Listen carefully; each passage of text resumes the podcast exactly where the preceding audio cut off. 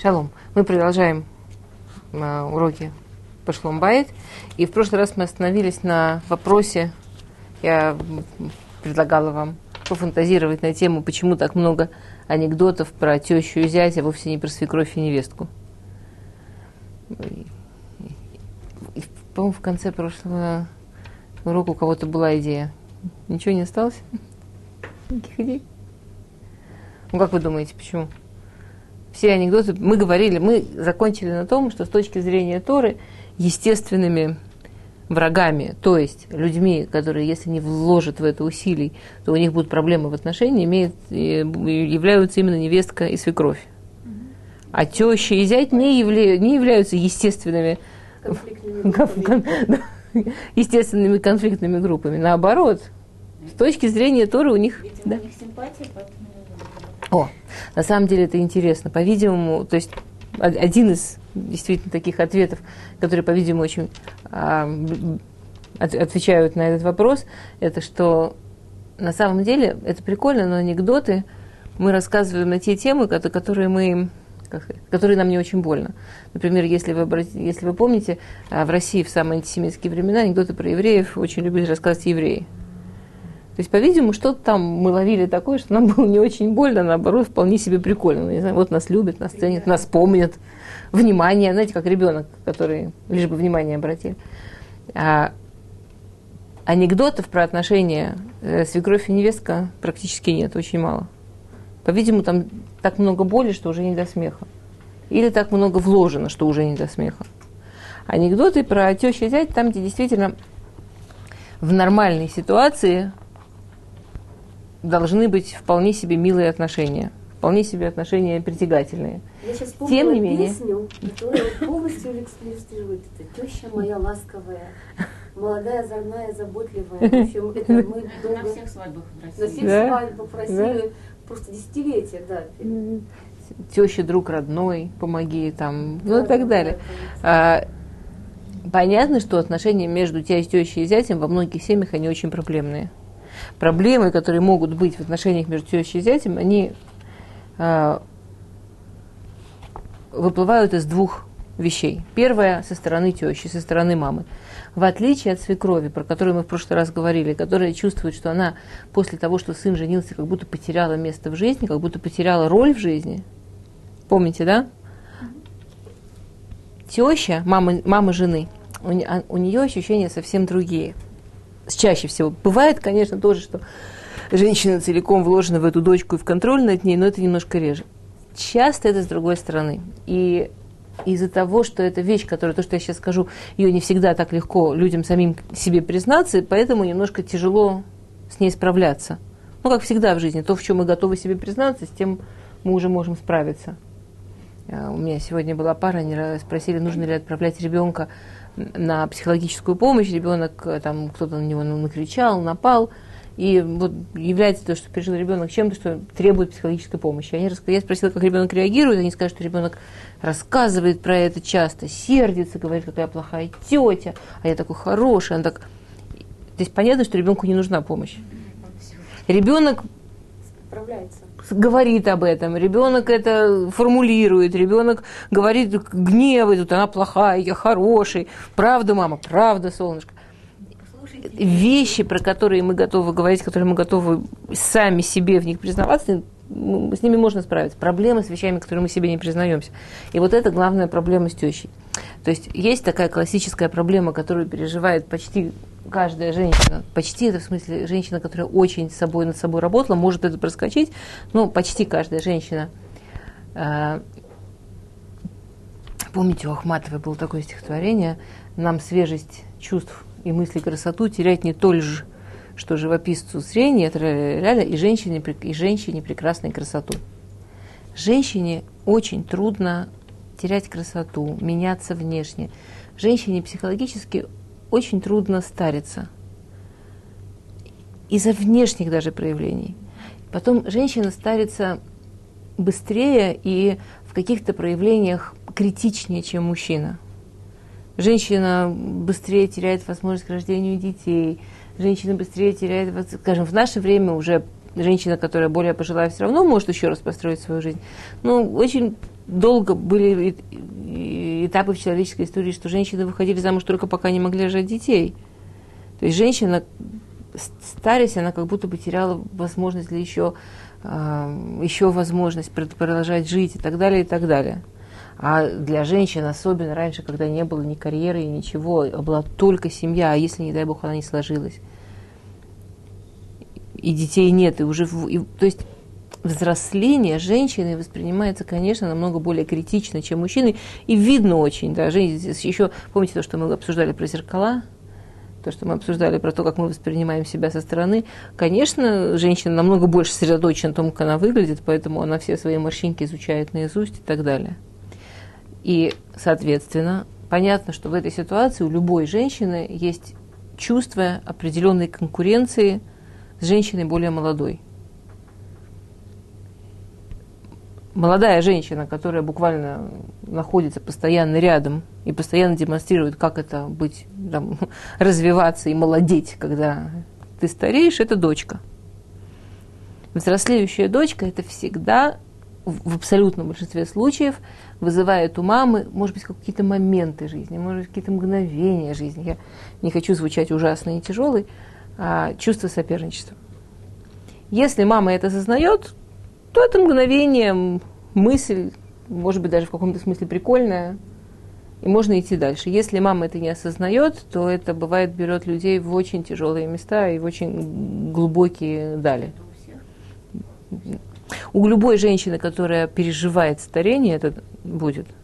То есть, если же этого не будет, у женщины, которая совершенно вообще вот спокойно и с полным принятием воспринимает возрастные и внешние изменения.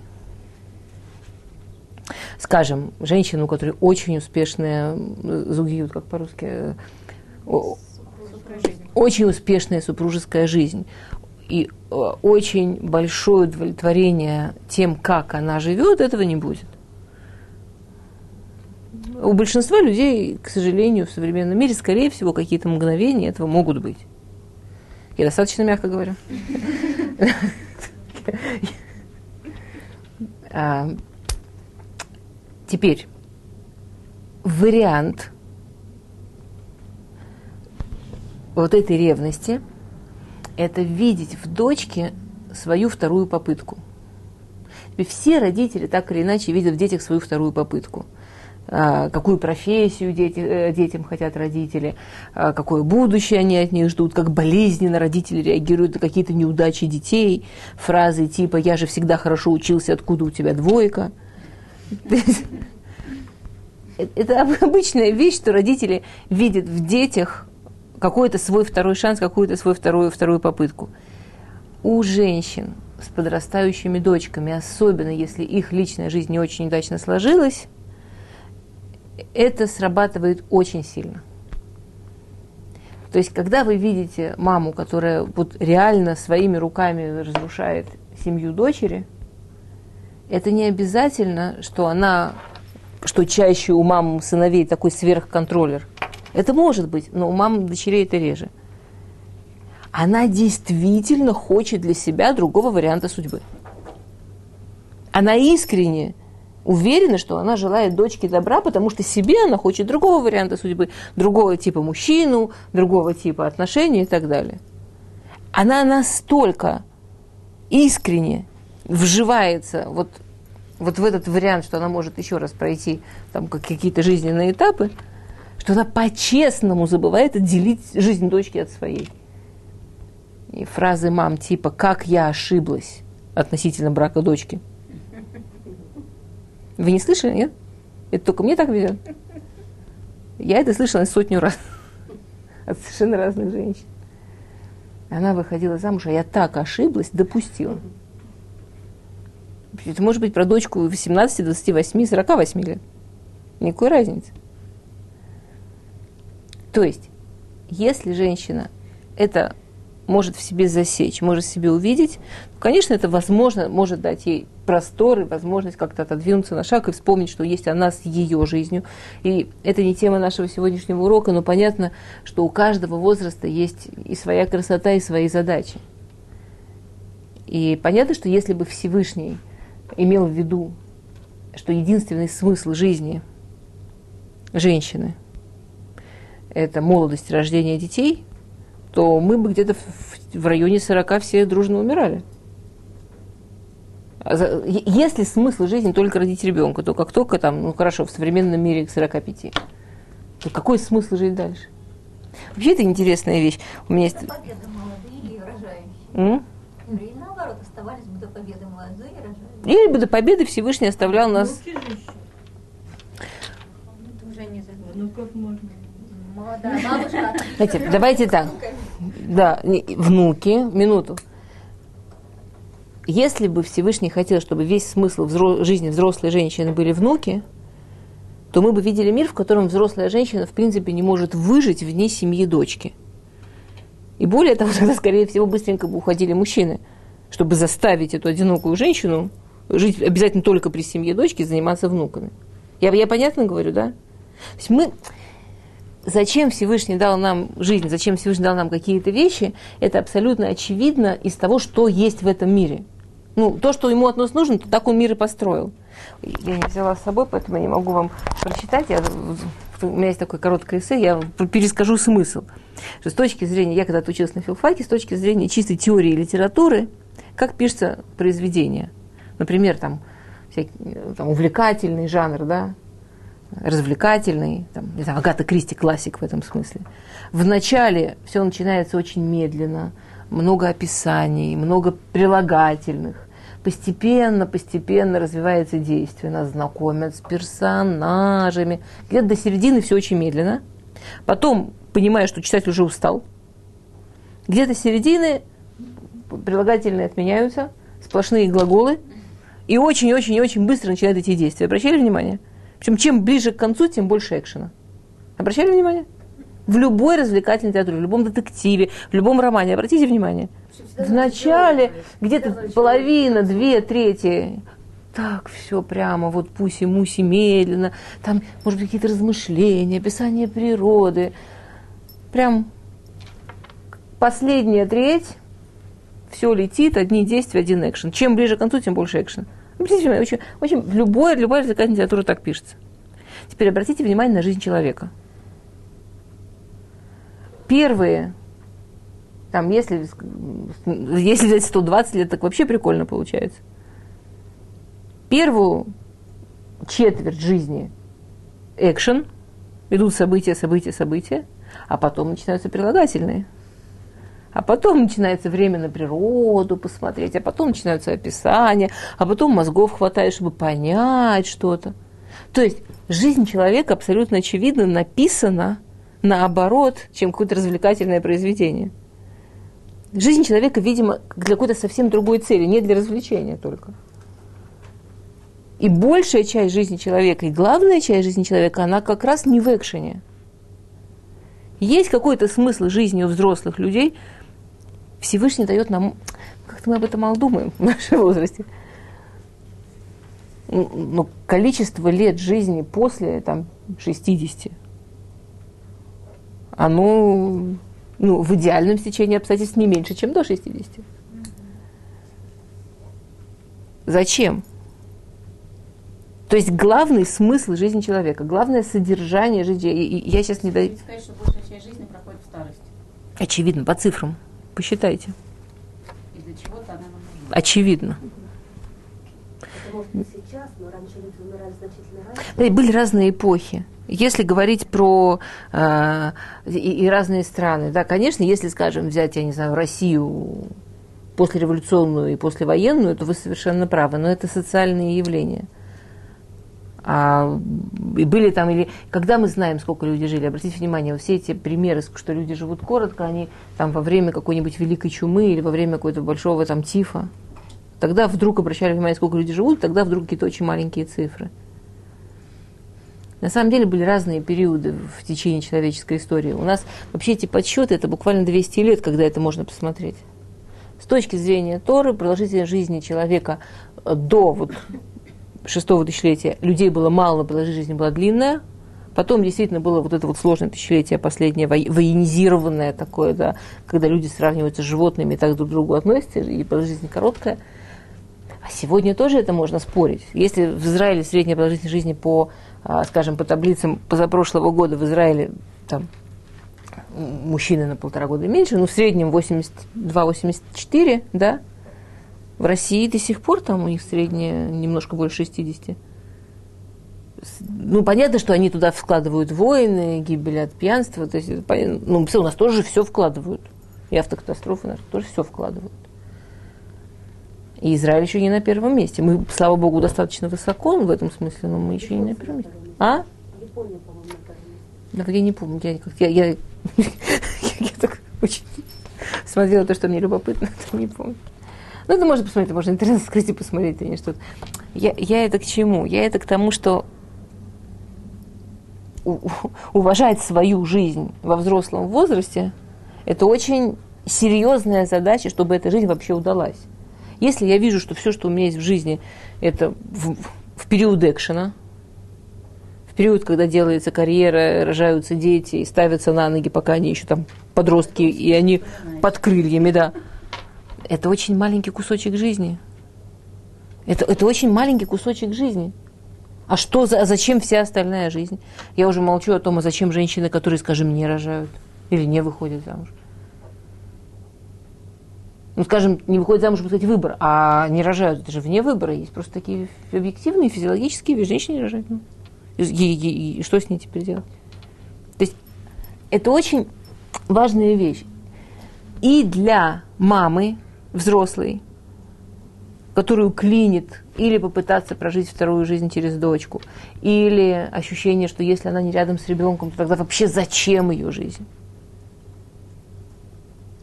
Пока она не решит для себя этот вопрос, действительно ее жизнь будет ни зачем. И я не против того, чтобы мамы работали бабушками, но только не на сто процентов. Потому что кайф бабушкинской, как, любовь, которую бабушка может дать внукам, она, конечно, совершенно особенная. Но она именно тем и особенная, что бабушка не обязана. Бабушка не обязана воспитывать, бабушка не обязана делать замечания, бабушка не обязана быть строгой. Бабушка может обрушить на внука вот эту самую любовь и приятие, такое кайфное.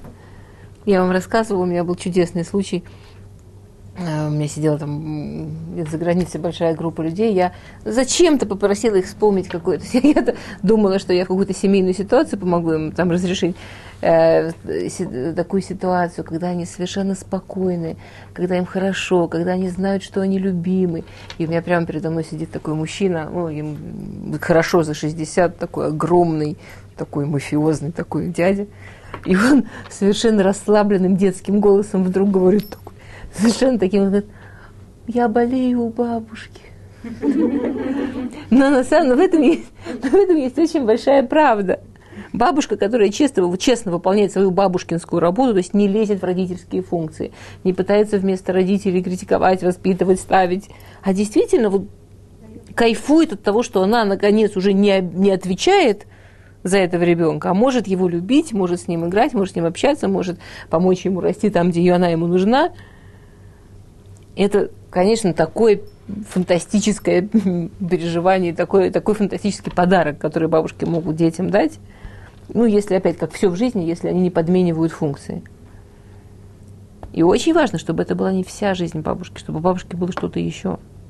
Ну, тогда если человек с таким настроем, на самом деле он вообще никогда не сможет быть довольным, потому что любая вещь, ради которой он думает, что он только для этого живет, только этого нет, то он ну, может пойти и умирать. Это в любом, в чем угодно может быть. То есть это направить можно на что Минуту. Если я правильно вас поняла, вы хотите сказать, что абсолютно в чем угодно, как только человек настраивается, что он живет только ради этого, да. как только этого не будет.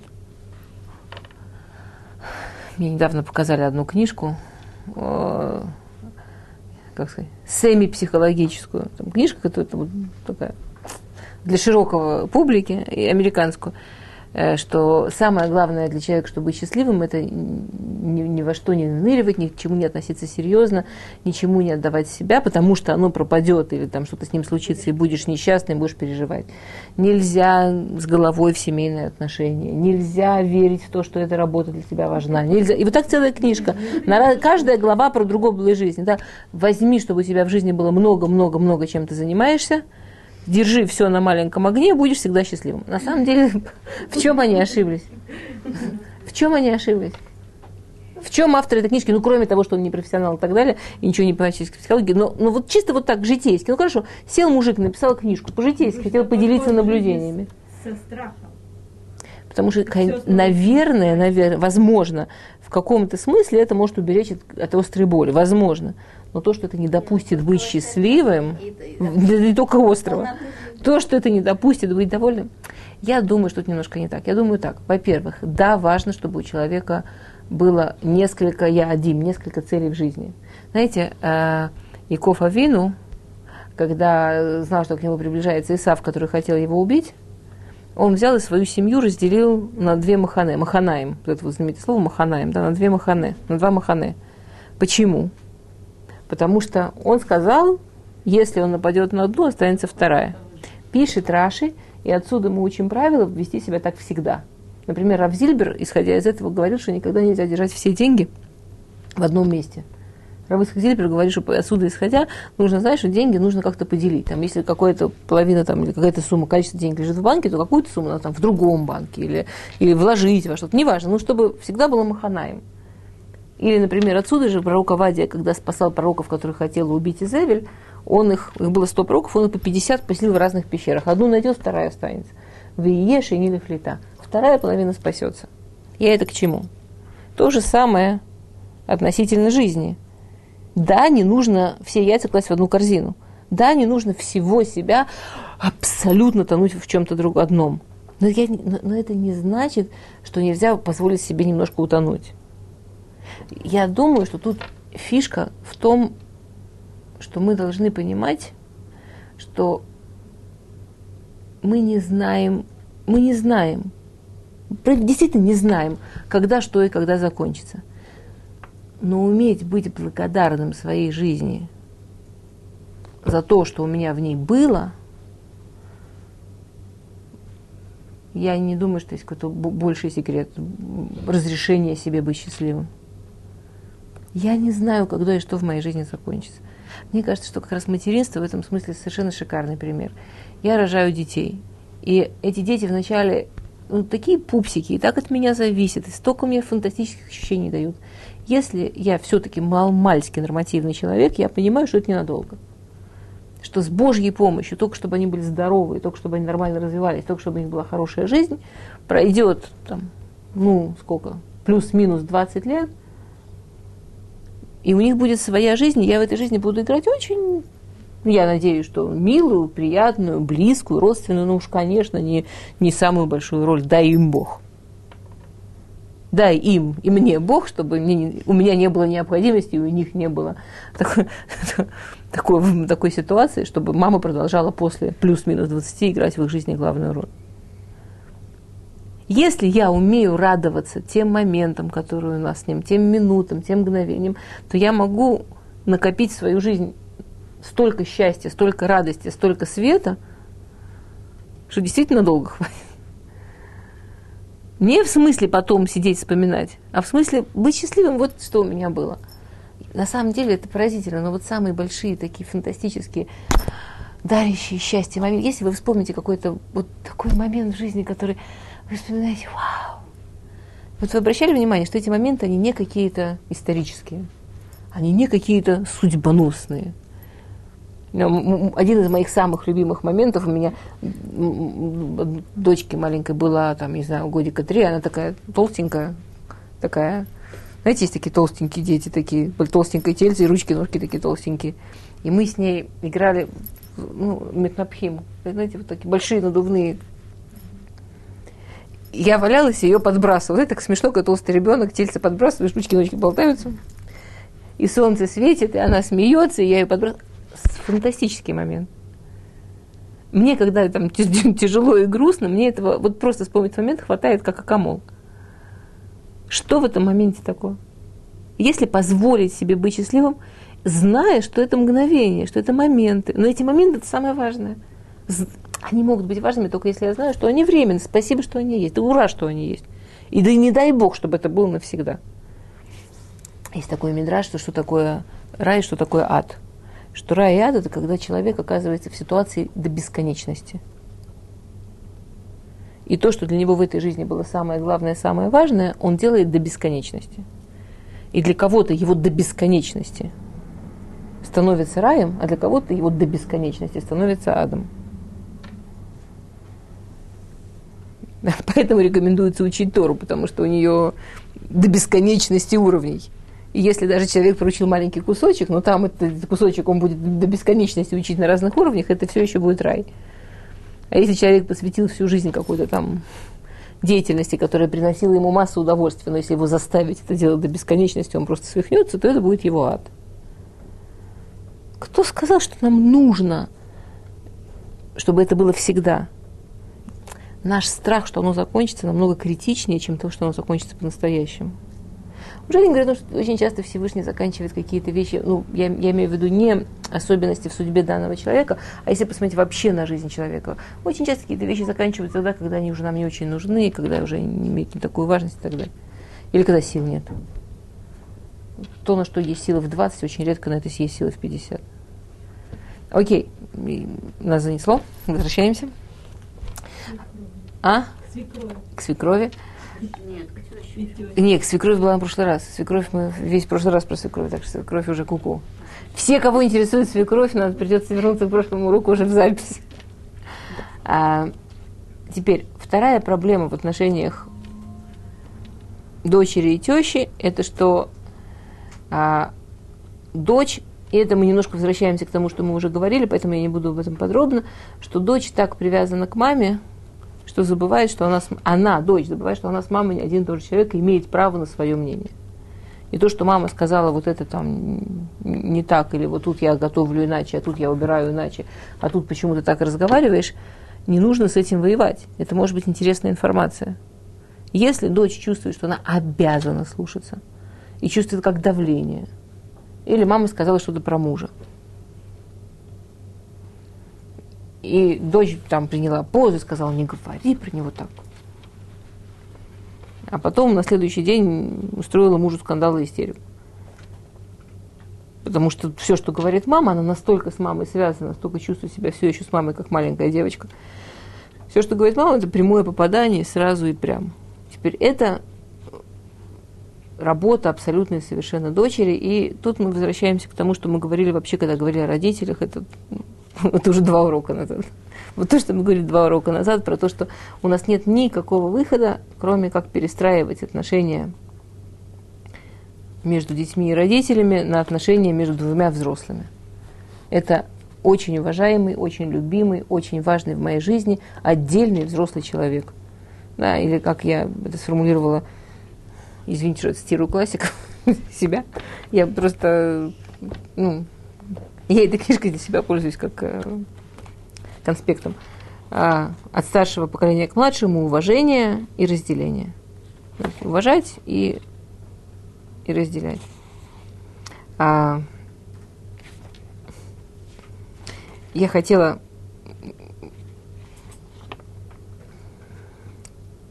Тут, конечно, вопросы, они, э, я при- при- при- привела несколько вопросов, таких сайтов Толдот. Вопросы все они как раз сайтов Толдот. И я привела несколько таких классических вопросов, на которые много похожих, но они хорошо сформулированы. Прикольно, что большинство вопросов, конечно, про все-таки свекровь.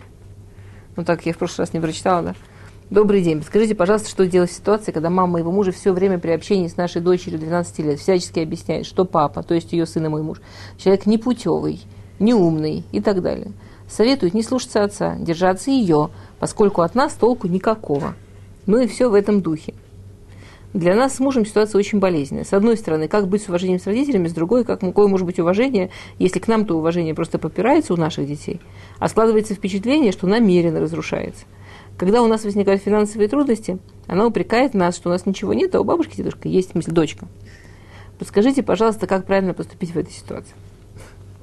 Теперь, понятно, что если я что-то могу ответить письменно, это значит, что есть какие-то очень общие правила, и понятно, что в каждой семье конкретные, св- свои конкретные вещи. Но тут действительно очень ва- несколько важных правил. Решите вместе с мужем, где именно проходит граница между вашим домом и домом вашей свекрови. Что вы считаете верным, что недопустимо сказать вашему ребенку? когда приглашаете в гости, что позволительно с вашей точки зрения, насколько позволительно дарить деньги и так далее. То есть, как первая проблема, которая произошла в этой семье, и это может быть с любой бабушкой, с бабушкой со стороны папы, с бабушкой со стороны мамы, что родители для начала не установили никаких границ между своей семьей и родителями. То есть как бы ощущение, которое они умудрились дать своим родителям, что это абсолютно все открыто, что они могут сказать все, что угодно, сделать все, что угодно, подарить что угодно, вообще все, что угодно. Такой полная демократия. Вообще демократия в семье вообще не работает. Демократия, помните то, что мы начали, когда говорить про семью, мы говорили про этажи? Демократия вообще в семье не срабатывает ни с какой стороны. Семья – это совершенно структурированное общество. Ну, мы, мы не похожи по месту в семье наших детей. Так же мы не похожи на наших родителей. Между мужем и женой тоже нет демократии? Между мужем и женой, понимаете, мы в Торе воспринимаем мужа и жену как один человек. Теперь у этого один человек, ну, то, что мы говорили, скажем, когда у нас был урок про сотрудничество и так далее, есть некие правила, как вот этот единый организм разделенный может уживаться в человеческой форме. Нам поэтому и трудно так. Когда, когда у меня болит нога, у меня действительно весь организм плохо себя чувствует. Нам поэтому и больно так, что мы один организм. Мы поэтому так все болезненно воспринимаем. Поэтому говорить про демократию внутри одного организма, ну, я не знаю, то есть если считать, что между моей головой и ногой демократия, то да, между мужем и женой демократия. Если это просто совершенно другой некий стиль отношений, вот как, ну, на самом деле, поэтому мы спотыкаемся в демократию. Потому что если это идет быть неким одним организмом, то демократия не сработает. А разговоры, выяснения и так далее сработают. Окей. Сегодня была семья. А, она хотела там что-то купить. Он очень строго-пристрого сказал, что нет, у них нет денег, ни, ни в коем случае они ей этого покупать не будут она обиделась, вот, всегда так. Он еще строже сказал, что ни за что, никогда. И потом мы сделали какое-то упражнение, в результате этого упражнения она сказала, ну, я тебя понимаю, тра-ля-ля, я понимаю, что сложно сейчас и все такое. Ну, конечно, мне бы очень хотелось. На что он, как ни странно, сказал, ну, вообще, ты моя жена, понятно, что для меня это самое главное, тебе это купить. Вообще, какие разговоры. Это так смешно, когда это каждый раз прямо на глазах происходит. Это не демократия, это не не демократия, это что-то другое совсем. Я, я есть классическая, замечательная такая еврейская история, как э, к э, Раву, э, к, к Раву, не помню кому, извините, выпало, извините, пожалуйста. Отдельное извинение на запись. Выпало у меня имя, извините, пожалуйста, кому. Пришли отец и сын. Я не рассказывала историю? Чудная история. Пришли отец и сын и говорят, у нас проблема, ну это там Россия давным-давно, бедность ужасная, у нас одни сапоги на двоих. Теперь кто должен ими пользоваться? Отец говорит, не ну, представляете, вообще нахал, у него вопросы есть. Я кормлю, я зарабатываю. Что значит, кто должен ими пользоваться? Сын говорит, не, ну вообще нормально, а мне учиться не надо. Как я учиться буду? Кто дальше будет там все делать? Мне на учебу надо. И этот Раф извините, просто имя, которое я забыл, сказал, что он не может им ничего сказать, слишком сложный вопрос, а, они должны пойти там, в суд города, но он им советует просто, чтобы суду было легче разобраться, чтобы каждый говорил претензии второго. И в суд города приходит парочка, отец и сын. И сын говорит, вы им представляете, мой отец, он зарабатывает на семью, он работает, он трудится, и он хочет отдать мне сапоги. Конечно, он должен взять. Отец говорит, мой сын обалдел, просто ему учиться надо. Он молодой человек, ему нужно учиться. Я как-нибудь справлюсь, пусть берет. В общем, и суд города, по, по истории, суд города так обалдел от этой ситуации, что собрались и купили им вторую пару сапог. Не в любой ситуации вещи решаются демократическим путем. На самом деле, в большинстве ситуаций вещи демократическим путем не решаются. Но когда мы друг друга видим, ну, когда мы действительно видим по-разному, отцы, сыновья, родители, дети, мужья, жены – то действительно варианты решения проблем оказываются значительно больше, чем, чем демократия. Окей. Теперь, а, когда вам четко ясно, что и как вы хотите сделать в своем доме, То есть сначала нужно самому для себя сформулировать, что такое мой дом и где его границы, сообщить об этом маме мужа, постараться, чтобы разговор был максимально четким, спокойным, однозначным, не допускающим разночтений. Это вообще прелесть. Приходят люди, говорят, я маме все точно сказал. Потом, когда пересказывают, как сказал, э, ну ты понимаешь, ты сама понимаешь. Что она хочет, она и понимает. Что она же понимает, то, что ты хочешь. Прямым, честным, уважительным, доброжелательным. Помните, что любые изменения надо последовательно отстаивать. Вас будут проверять, вы это всерьез, докажите, что всерьез. На самом деле здесь эм, то, что здесь, а, то, что я здесь пишу дальше, вот, а, вот, вы не выходите на тропу войны. Вы делаете то, во что верите, то, что придет положительные результаты для всех. Эта бедная мама, которая запуталась, где границы ее семьи, где семьи сына, она тоже не очень счастлива. Какая-нибудь мама может быть счастлива от того, что чувствует, что ее сын сплошной небах, и она должна собственных внуков спасать от собственных детей. Какая-то мама может быть этого быть счастлива. У нее тоже какая-то путаница в голове. Ни одна мама не может этого быть счастлива. Она, она верит, что это правильно и хорошо, но она тоже где-то запуталась, бедная женщина. А, и я тут привожу несколько практических советов. Можете составить памятную записку. Кстати, очень стоит в каком-то не в смысле, что говорить по бумажке, а в смысле, что чем мы больше переживаем, чем больше волнуемся, чем больше эмоций в связи с какой-то темой у нас проявляется, тем понятно, что нам легче потерять нить разговора, тем понятно, что нам легче забыть какие-то важные моменты. Тем более, если это разговор с мамой, и понятно, что все мы с мамами связаны, и понятно, что любая мама точно знает, где у ее ребенка больная точка, сама ее вырастила, сама ее сделала, сама ее да, запомнила. А, это вообще такая трудная вещь, да, когда идешь на важный разговор, то можно вообще, например, есть такой очень, на мой взгляд, успешный совет, а, когда идешь на любой важный разговор, в котором есть эмоции, то есть, когда, который может куда-то уплыть, куда-то убежать, очень-очень стоит представить себе дорожку. Вот прямо прямую дорожку. Знаете, как там, как поводок собачку разговор ведешь.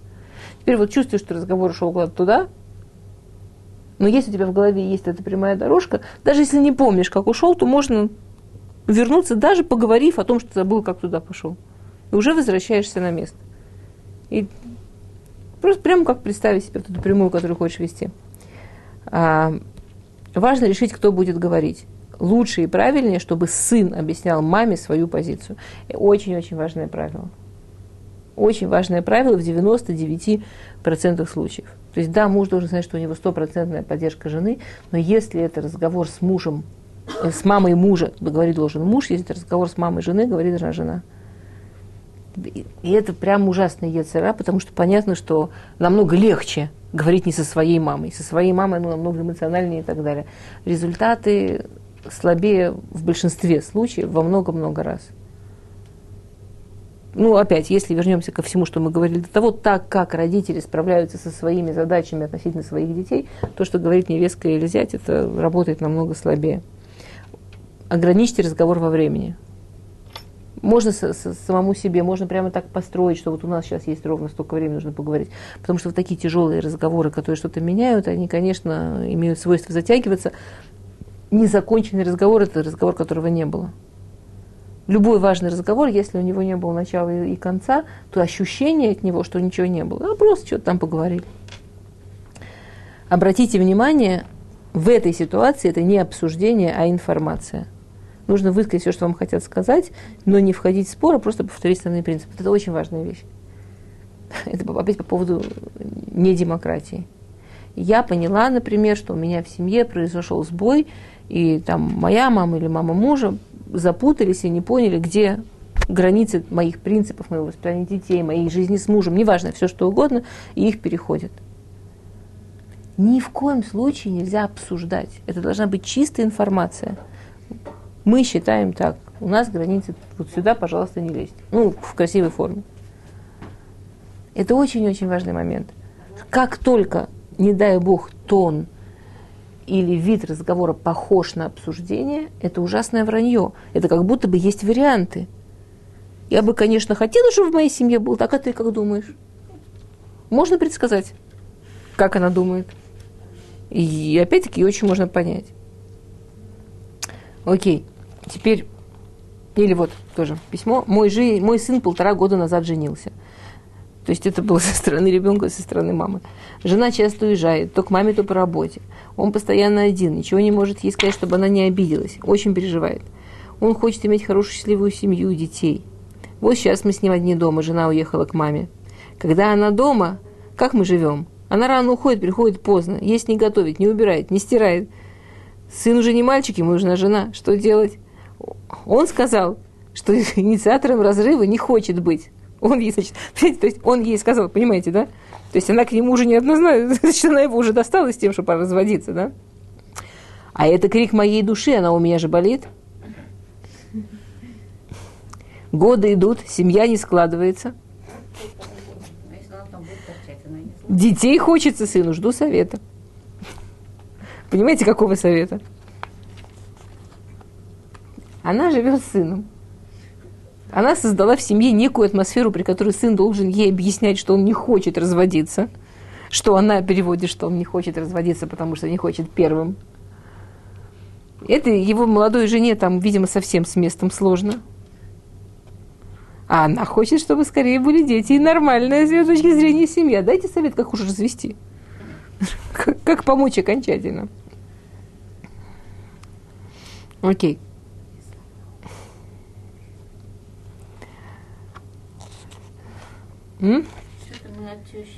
Да, от тещи отдались. Да. А, нет, мы, мы отдались, потому что мы сказали, мы сказали основное. То есть основное это, что подведем итог, что в естественной ситуации у тещи с зятем вполне могут быть замечательные отношения, если теща разделит между ну, контроль всегда нужно проверить себя. Любой маме нужно проверить себя на попытку контроля ребенка уже выросшего. И своей, своей мечтой, своим желанием пережить еще раз еще один вариант жизни. Если дочка будет постоянно себя проверять, насколько она зависима от мамы и насколько мнение мамы там автоматически становится ее, и никуда нам невозможно от этого деться, и будут точные границы между семьей дочки и семьей тещи и, и тещей. Окей, есть вопросы по этому поводу? Помогите мне, пожалуйста, спросите мне что-нибудь хотела тенденции. Взять э, европейское общество, то мне кажется, что там эти, это не настолько болезненный вопрос, потому что достаточно э, холодные такие вот нордические отношения между родителями и детьми. Я думаю, что это очень зависит от семьи. Ну, я не имею в виду Италию, предположим, а вот взять там Англию, там всякие скандинавские страны. Там не сильно вмешиваются родители. А, у меня есть родственники в Англии, и молодая семья закончила тем, что сбежала в Швейцарию. Причем, причем английские родственники, это не просто там не то, что там евреи, которые недавно в Англии, а такая семья, которая поколение 4 в Англии. Евреи, но очень такие, прям внешне, еки-еки, такие английские-английские. И пока молодая семья не переселилась в Швейцарию, вообще дышать не могли.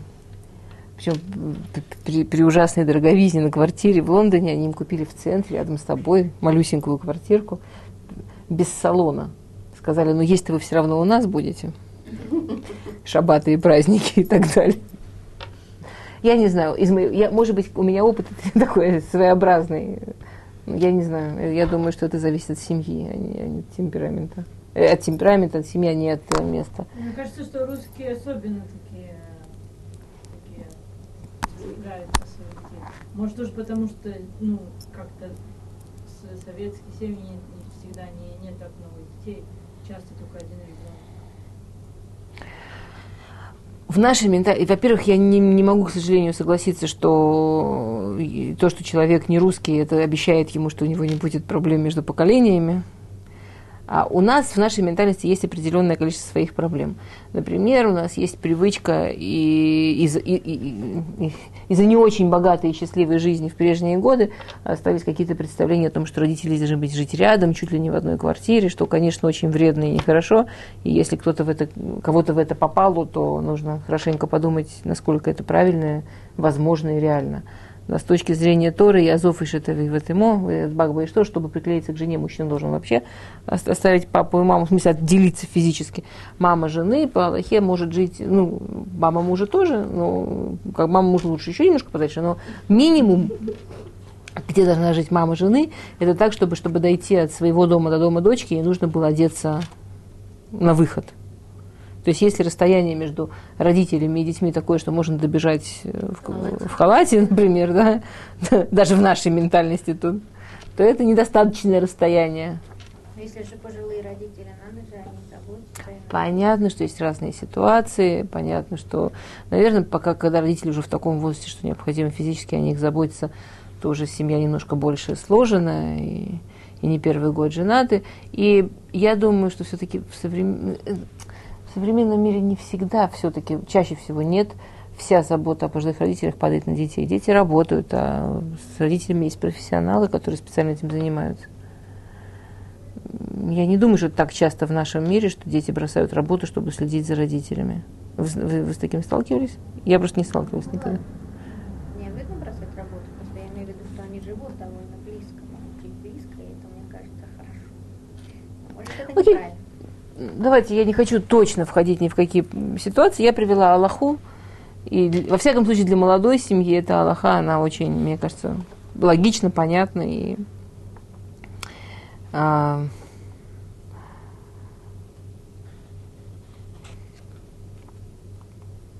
теперь очень-очень а, важная идея, да, есть в, в Торе есть такая замечательная идея для для родственников разных, для бабушек, дедушек, де- тети, дяди и других родственников, Всевышний точно знает, кого он поставил родителями данных детей. То есть даже если в какой-то ситуации нам кажется, что кто-то себя ведет очень странно и так далее, понятно, опять я не говорю про исключительные случаи, я не говорю про случаи, когда вещи совершенно выходят из рамок и так далее. Но если вещи, они мне кажутся неправильными или не на мой вкус и так далее, я бы сделала иначе, то нужно помнить, что Всевышний совершенно точно знал и, и не ошибался, когда именно этим родителям дал именно этих детей. Окей. Вопросы по теме родственники? И есть э, очень, э, да, такая, ну, мо- может быть, маленькое дополнение относительно, когда дети, дети маленькие, да, очень важно не вмешивать детей ни в какие отношения между никакими родственниками. Ну и маленькие подростки, неважно. На самом деле, я думаю, что если вспомнить себя в детстве или в подростковом возрасте, не нужно специальных дополнительных примеров, чтобы понять, какие травмы можно... мо- мо- То, как дети воспринимают какие-то ссоры взрослых, то, как дети воспринимают ссоры других родственников, это даже часто близко не похоже на то, что при этом переживают взрослые. Взрослые могут себе ссориться или спорить для себя приемлемо. То, как это воспринимает ребенок, у меня был случай, когда женщина помнила там какие-то ссоры между бабушкой и дедушкой, когда я это вспоминала, она испытывала физическую боль. Много-много лет. Много-много лет. Это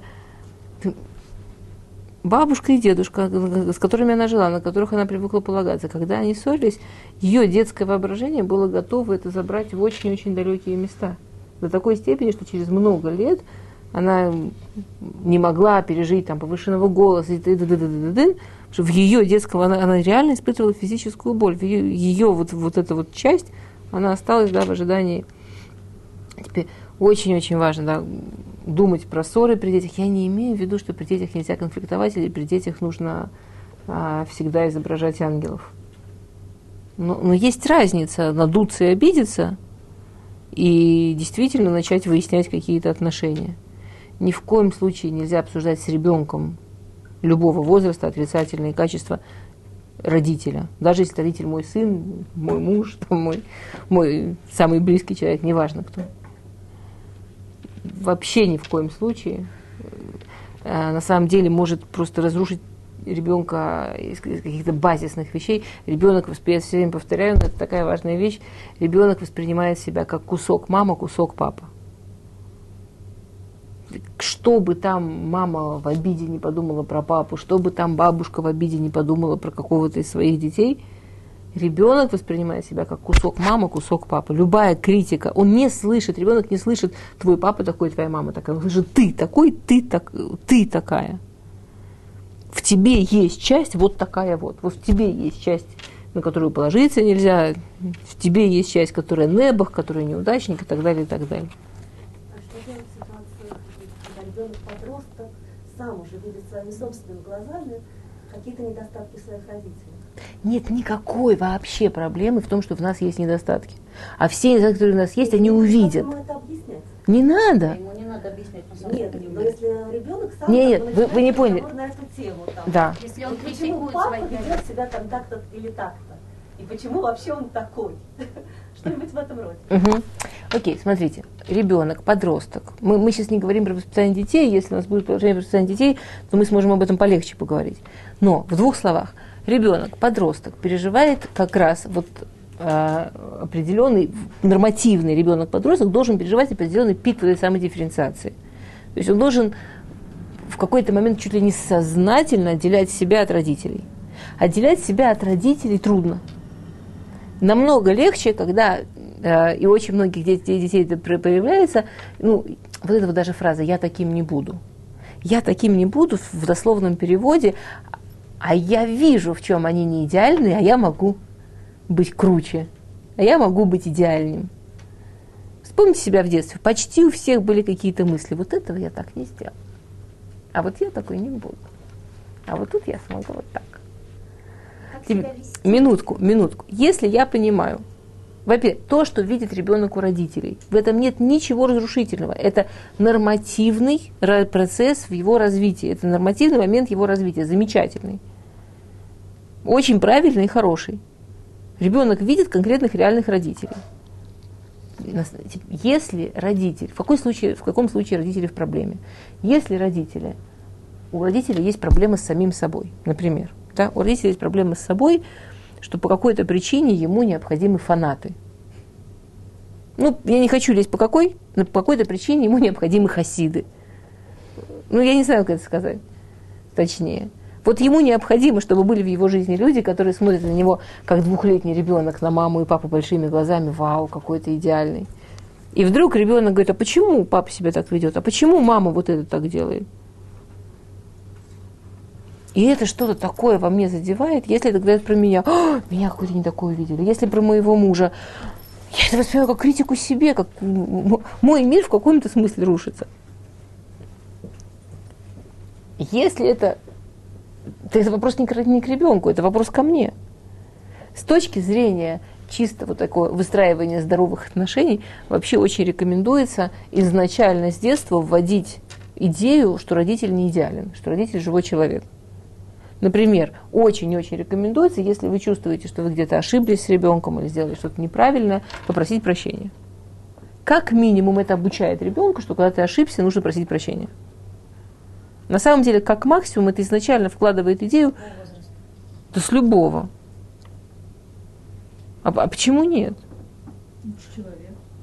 Потому что если ребенок воспринимает родителя как некий, особенно маленький ребенок, как некий абсолют, и этот аб- абсолют вдруг себя не спровергает, ребенку от этого очень плохо. Не, не спровергает. В том-то и дело. Если, если родитель совершенно башлемут, совершенно спокойно просит ребенка прощения, там, там я ошиблась, извини.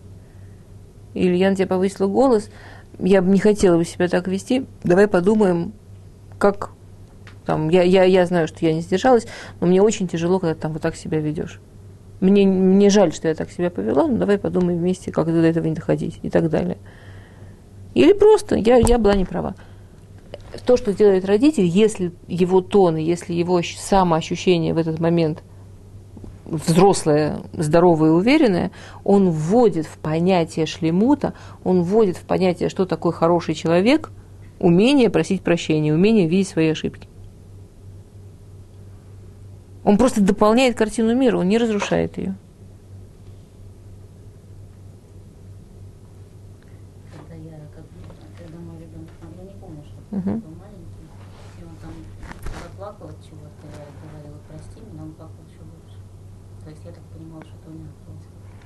Я, думаю, что очень сильно зависит от тона. от того, как мы это говорим. Если вы видите, что он плачет, и вы уже готовы плакать, а этом с ним, и ваши прости меня, ну, просто- мало того, что он плачет, и мама тоже плачет, и вообще в этом мире уже не за что держаться. Ну, конечно, как не расплакаться. Я про другое, прости меня, говорю. Я не думаю, что в этом есть возраст. Я думаю, что единственное, что в этом есть, это а, какой себя я чувствую с тем, что я прошу прощения. Насколько я шлема с собой, насколько я... Да, я прошу прощения, и я чувствую, что какая я ужасная, как я могла его шлепнуть, бедный маленький ребенок. То, конечно, я разрушаю картинку мира. Если я сама внутри честно верю, что взрослый, хороший человек, его не разрушает, что он ошибся. Это достоинство уметь увидеть свою ошибку, просить прощения. Это, это- это, по-моему, это ставит, строит перед ребенком более точную, четкую картину мира. В подростковом возрасте то, что это даст, это даст, что у него точно не будет шока от того, что родитель не идеален. Родитель ему это уже в полтора года рассказал, что он бывает, что он ошибается. они и так понимают, что родители не идеальны. Теперь любой ребенок в подростковом возрасте, он видит, что родитель не идеален. Э, Нормативный ребенок. Если ребенок в подростковом возрасте все еще верит в абсолютную идеальность родителя, есть несколько проблем, о которых это говорит. Это, не, это необычная вещь, это о чем-то говорит. Поэтому, когда ребенок меня спрашивает, что же будет, как же папа себя так ведет, то тут это понятно, что это зависит от, от ситуации. Если он прав, и есть действительно нарушающие норму поведения. Ну, к сожалению, такое тоже бывает. И у папы, и у мам. Ну, действительно поведение, нарушающее норму. Вот по-настоящему. Не мне бы хотелось, чтобы он был лучше, а реально нарушающее норму. То, учитывая правило, что нельзя ни в коем случае одному критиковать родителей ребенка с реб- ребенку, можно ребенку максимально спокойно объяснить, что люди не идеальны, у папы огромное количество хороших вещей, как любой человек, у него есть свои провалы, над которыми он должен работать, над которыми он работает. Если ты чувствуешь, что тебя в это не проваливает, Барух Хашем, благодари Всевышнего, держись за это и работай над собой. Какая проблема?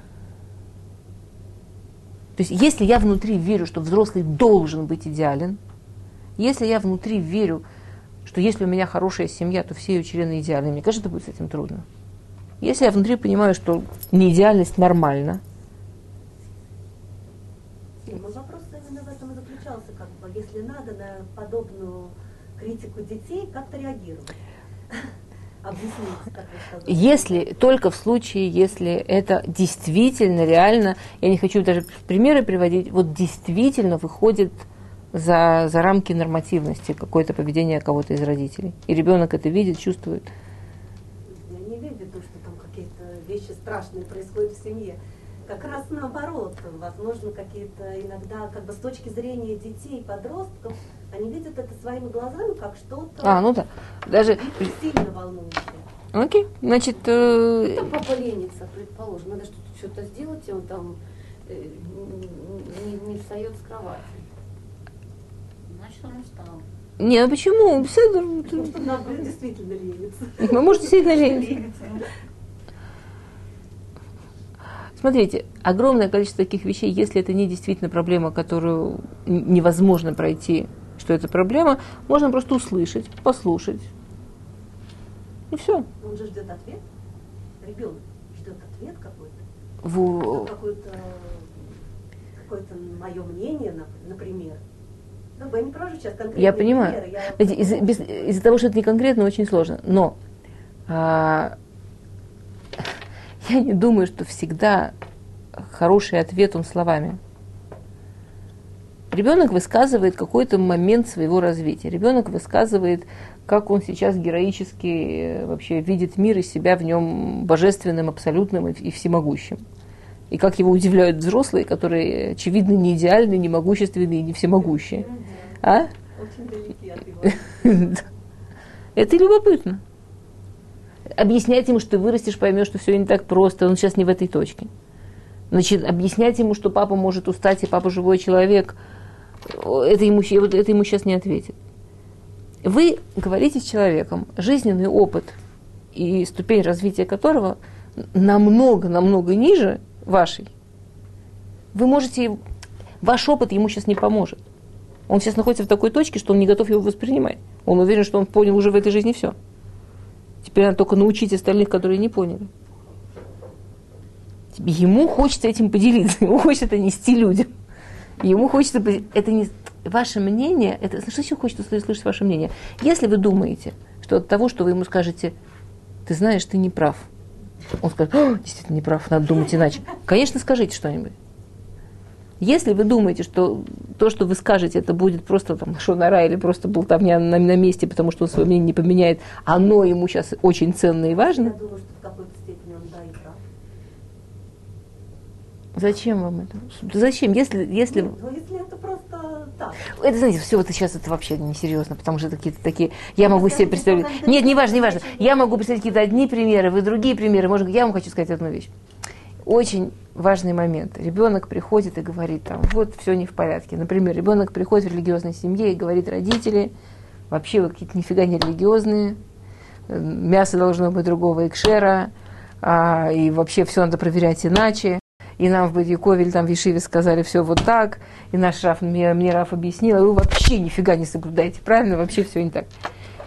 Я много раз видела в очень-очень религиозных семьях реакция на, вот скажем, такие высказывания ребенка, там, мама, вот папу, там, не так что-то делает, счастье. Реакция – счастье. Или, как сказал Равыцхак Зильбер в свое время про своего сына, я просто ужасно умилила, что мне повезло, у меня есть самое большое счастье, которое может быть у родителя, мой сын знает больше, чем я. Я слышала от одного очень большого Рош Ешива, сын которого отказался есть в его доме, пока он для него не стал покупать другое мясо. Я слышала, как он отреагировал. Он сказал, вот ты не мог мне сделать большего подарка. Вот когда видишь, что сын идет дальше, чем отец, это самая большая радость. Кто, кто сказал, что мы идеальные? Если мы их хорошо воспитывали, они захотят идти по нашей дороге дальше, чем мы. Значит, если они видят в нас какие-то недостатки, хотят быть лучше, значит, мы их хорошо воспитывали, и они хотят идти по нашей дороге дальше, чем мы. Счастье.